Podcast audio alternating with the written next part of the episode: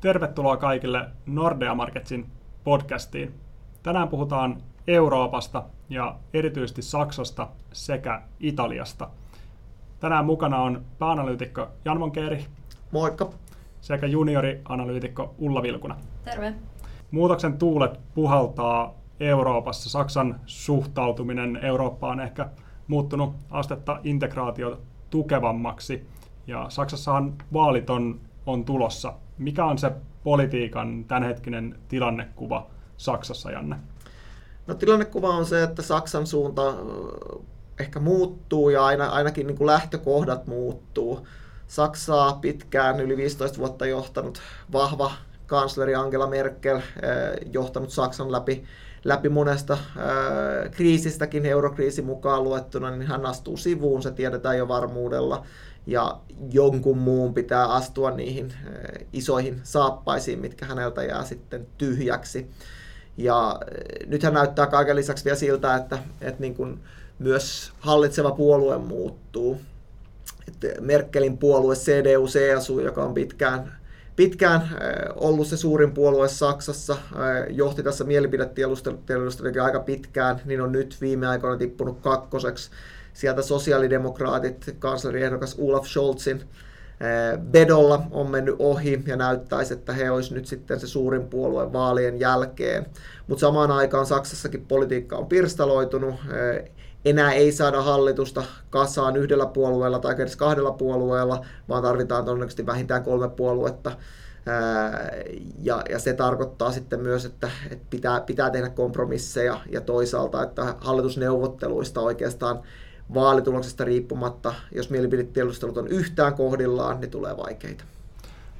Kun ja jos ja kun saadaan sitten hallitus lopulta kasaan, varsinkin jos näyttää siltä, että CDU tippuu pois hallituksesta, niin avaako tämä nyt oven sille, että Saksa muuttuu yhä enemmän Euroopan integraatiota tukevammaksi?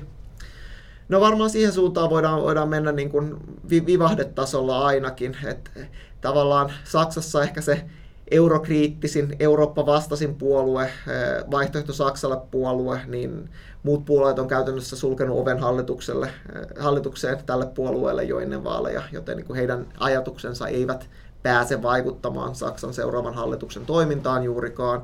Eli tämä perus Eurooppa-myönteinen politiikka varmasti tulee jatkumaan. No sitten meillä on puolueita, kuten vihreät, jotka ajaa isojakin askelia tiiviimmän integraation suuntaan, eli he haluaisivat tämmöisen yhteisen eurooppalaisen investointiohjelman, yhteistä finanssipolitiikkaa, yhteistä velkaakin, mutta, mutta todennäköisesti tämmöisille ajatuksille ei löydy riittävästi tukea sitten Saksan poliittisesta kentästä. Ja kun useampi puolue muodostaa sen seuraavan hallituksen, niin, niin tämä Euroopan politiikkakin tulee olemaan ää, joukko kompromisseja et se ehkä, mitä me, mä näkisin, että mille voisi löytyä tukea, mitä, mistä Suomessakin on paljon puhuttu. Eli, eli Suomessahan on myyty tämä elpymisrahasto, jolla nyt sitten elvytetään EUn taloutta niin tämmöisellä kertaluonteisena ratkaisuna, niin mä kyllä näkisin, että Saksaan voidaan saada hallitus, joka sitten tukee, että, tukee ajatusta siitä, että tämä elpymisrahasto olisikin pysyvä osa EU-työkalupakkia, eikä pelkästään tämmöinen kertaluonteinen ratkaisu. Että siinä mielessä voisi ajatella, että Saksa voisi, voisi liikkua vielä, vielä jopa Euroopan myönteisempään suuntaan. Eli muutoksia, muutoksia tulee, mutta ne ei ole mittavia ja vauhti ei ole päätä huimaava kuitenkaan. Joo, että jos tuota elpymisrahastoakin ajattelee, niin me, sehän on nyt tässä useamman vuoden vielä tuossa tilapä, tilapäismuodossa joka tapauksessa ää, käytössä, että puhutaan enemmän sitten vähän pidemmän aikavälin välin, välin muutoksista, kun ajatellaan sitä, että, että jos se vakinaistettaisiin osaksi, pysyväksi osaksi ää, EUta.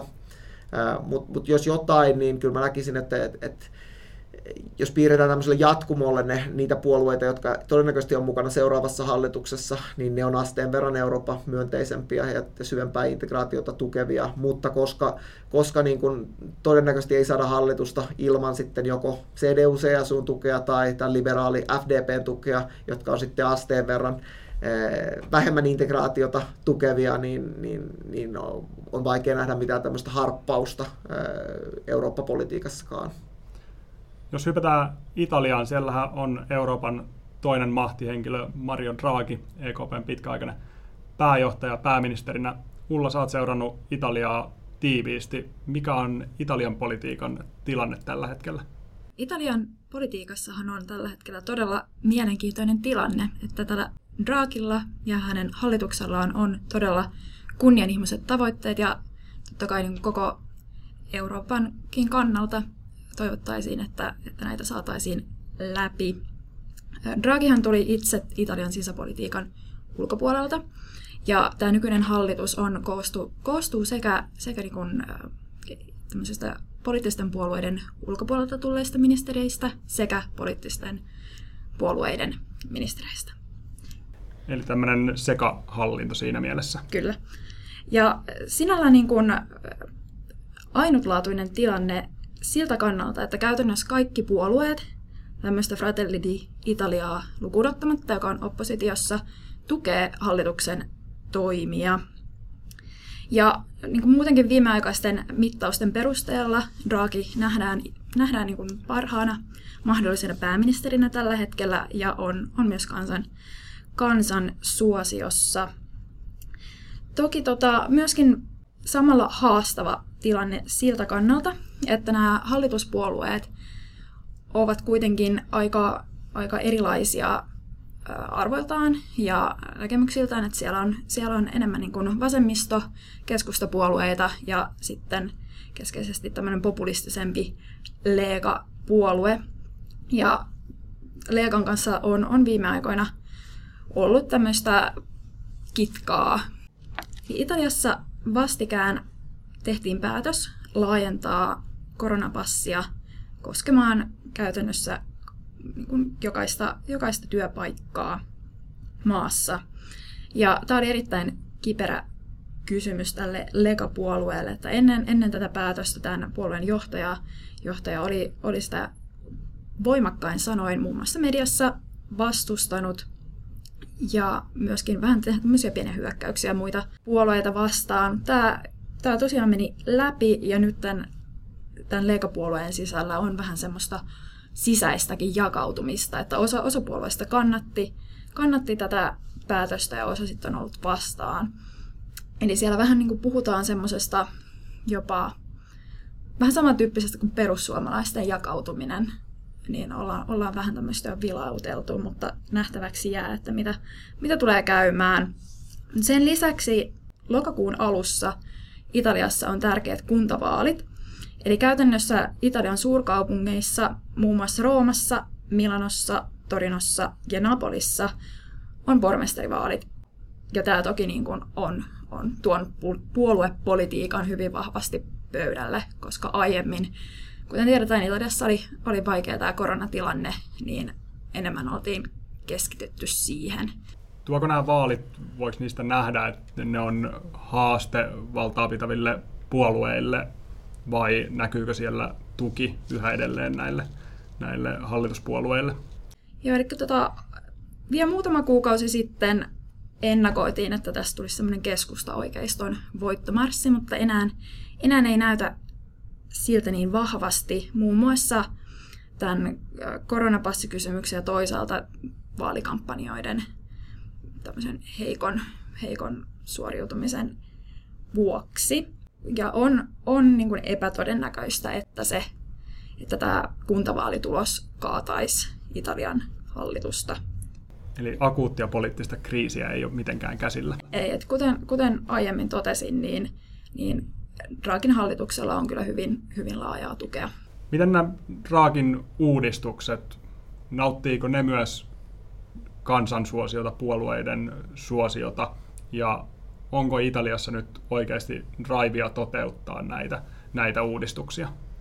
No ehdottomasti on drivea toteuttaa. Että moni, moni näistä uudistuksista on, on tosi keskeisiä, että tähän elpymispakettiin sisältyy muun muassa investointeja energiatuotantoon, tuotannon menetelmiin, joukkoliikenteeseen ja muun muassa tietoliikenteeseen. Että esimerkiksi 5G, valokuitua, jäte, jätejärjestelmään, vesijohtoverkostoon ja moniin muihin tämmöisiin keskeisiin kysymyksiin, jotka myös niin näkyisi ihan, ihan kaikkien italialaisten elämässä.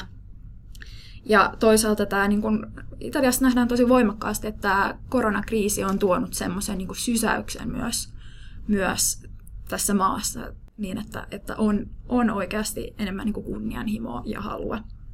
Mutta toki nämä Italian, Italian ongelmat on isoja ja nämä uudistustarpeet on isoja. Että koska tämä Italian isompi on, ongelmia on ollut, että kasvu on puuttunut ja siihen liittyy paljon tekijöitä. Että esimerkiksi rahoitussektori ei toimi tarpeeksi tehokkaasti, siellä on monimutkainen, hidas oikeusjärjestelmä, hankalat tukossa olevat viranomaisprosessit, kahtiijako rikkaaseen Pohjois-Italiaan ja köyhään Etelä-Italiaan. Italiassa on, on korkea nuorisotyöttömyys ja naisten työllisyysaste on, on matala. Ja esimerkiksi tota, yrityksistä kuuluu paljon, että, että toivottaisiin uudistusta koulutukseen ja varhaiskasvatukseen.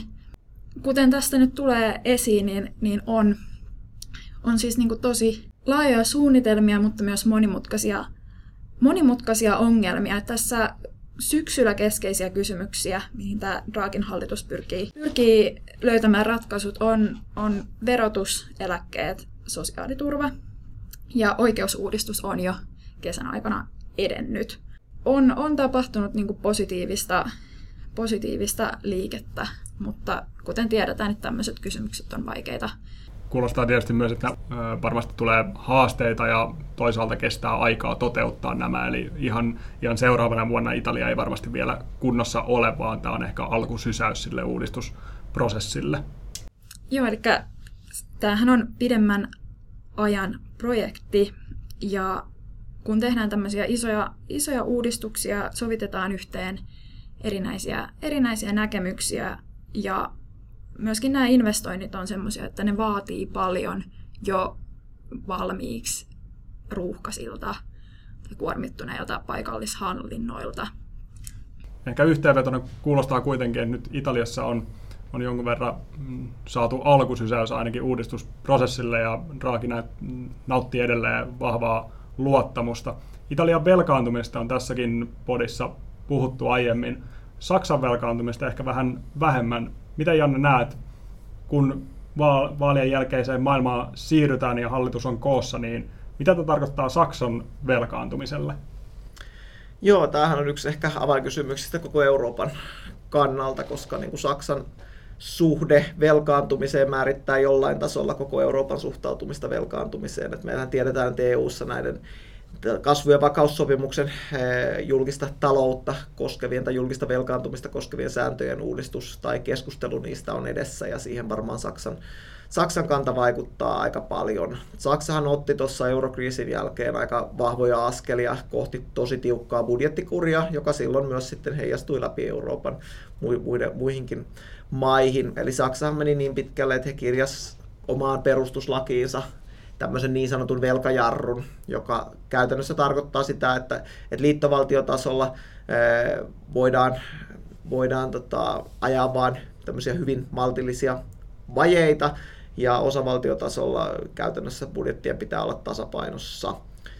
Ja tässä on tämmöinen pakotia, joka on mahdollistunut, mahdollistanut nämä Saksan suuret elvytystoimet sitten koronan aikana. Eli siinä velkajarrussa on tämmöinen hätälauseke, että, että suuren kriisin kriisin tota, tai katastrofin oloissa sitten velkajarrusta voidaan, voidaan poiketa, mitä nyt on käytetty koronassa. Mutta sitten siellä myös sanotaan, että jos tämmöinen poikkeama tapahtuu, niin kuin nyt tapahtuu, niin sitten pitää myös olla maksusuunnitelma, millä maksetaan tämä tämä tota, poikkeustilan aikana on otettu velka pois. Eli pahimmassa tapauksessa Saksa voisi niin kuin kohta kiristää finanssipolitiikkaansa kahta kauemmin, kun palataan tähän velkajarruun. No nythän oikeastaan isoista puolueista vihreät on ollut ainoa, joka on ajanut muutosta tähän velkajarruun, eli haluaisi muuttaa perustuslakia ja, ja, ja muuttaa sitä velkajarrua. Muut suuret puolueet ei ole tähän mennyt mukaan, joten näyttää epätodennäköiseltä, että ainakaan sitä kahden kolmasosan enemmistöä velkajarrun muuttamiseksi löytyisi. löytyisi. Mutta sitten niin sosiaalidemokraatit kuin vihreätkin haluaisi jonkun verran liikkumavaraa tähän, ja, se, ja sitä velkajarrua voidaan kiertää tämmöisten liittovaltion taseen ulkopuolisten rakenteiden kautta, mutta on vaikea nähdä, että tätä tehtäisiin kovin suuressa mittakaavassa, koska niin kuin ei varmaan Saksassa myöskään olisi kovin suosittua, jos hallitus, hallitus käytännössä kiertää perustuslakia ja, ja tota, tavallaan tahallaan käyttää porsaanreikiä reikiä siihen. Eli jonkun verran on mahdollista, että Saksan linja muuttuu.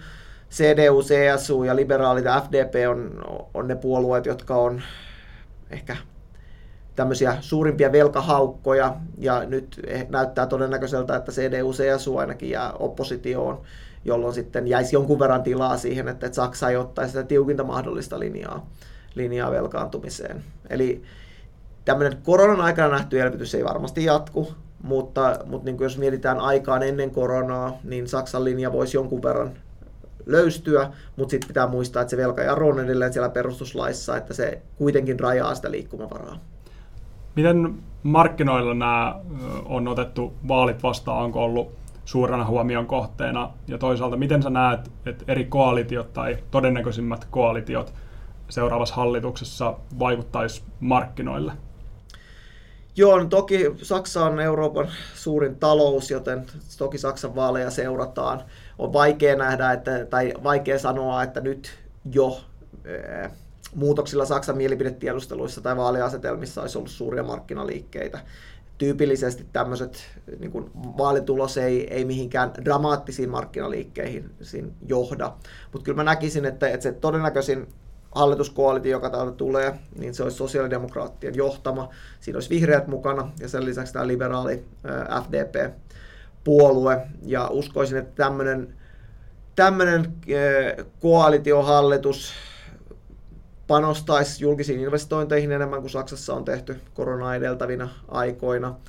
Ottaisi tosiaan hieman löysemmän suhtautumisen tähän, tähän tota, velkaantumiseen ja, ja sitä kautta kautta myös jättäisi sitten tilaa myös finanssipolitiikalle ainakin hieno saattaa sitä kasvunäkymää. Ja jos tämmöinen hallitus toteutuisi, niin ainakin lyhyellä aikavälillä ajattelisin, että silloin olisi, olisi niin kuin osakekursseja, korkoja, jonkun verran nostava vaikutus, euroa vahvistava vaikutus, koska se olisi jonkunlainen muutos kuitenkin siihen Saksan, Saksan niin kuin aiempaan linjaan.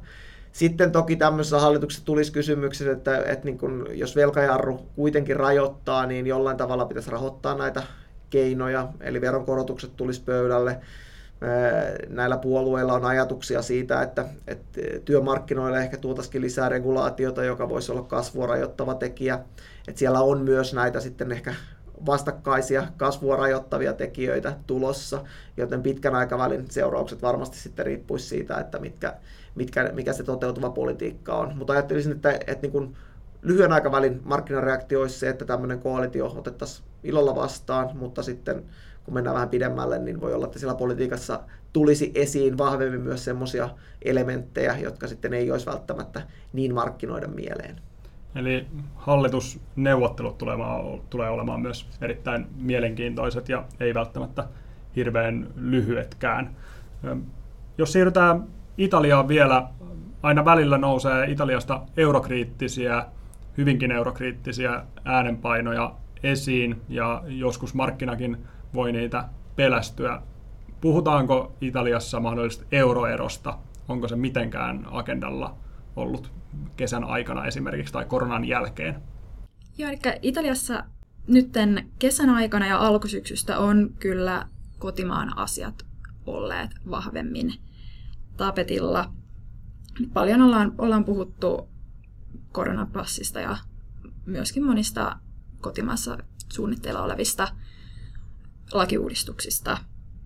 Toki Italiassahan on vahva suosio eurokriittisillä puolueilla ja myöskin nämä, nämä ovat muiden Euroopan populististen puolueiden kanssa olleet niin kuin aika, aika samassa linjassa kesän aikana. Eli mitään akuuttia eurokriittisyyden nousua ei ole, ei ole nähtävillä. Ei tällä hetkellä. Ja tietysti tämä Raagin vahva tuki myös viittaa siihen, että mies, joka on pelastanut euron, niin, niin jos hän nauttii vahvaa tukea, niin tuskin ihan hetkeen sieltä ne myöskään nousee, nousee esiin. Kiitos kaikille kuuntelijoille ja jäämme innolla seuraamaan, miten Italian uudistukset etenee ja millainen hallitus saadaan Saksaan pystyyn. Kiitos kaikille. Moi moi. thank you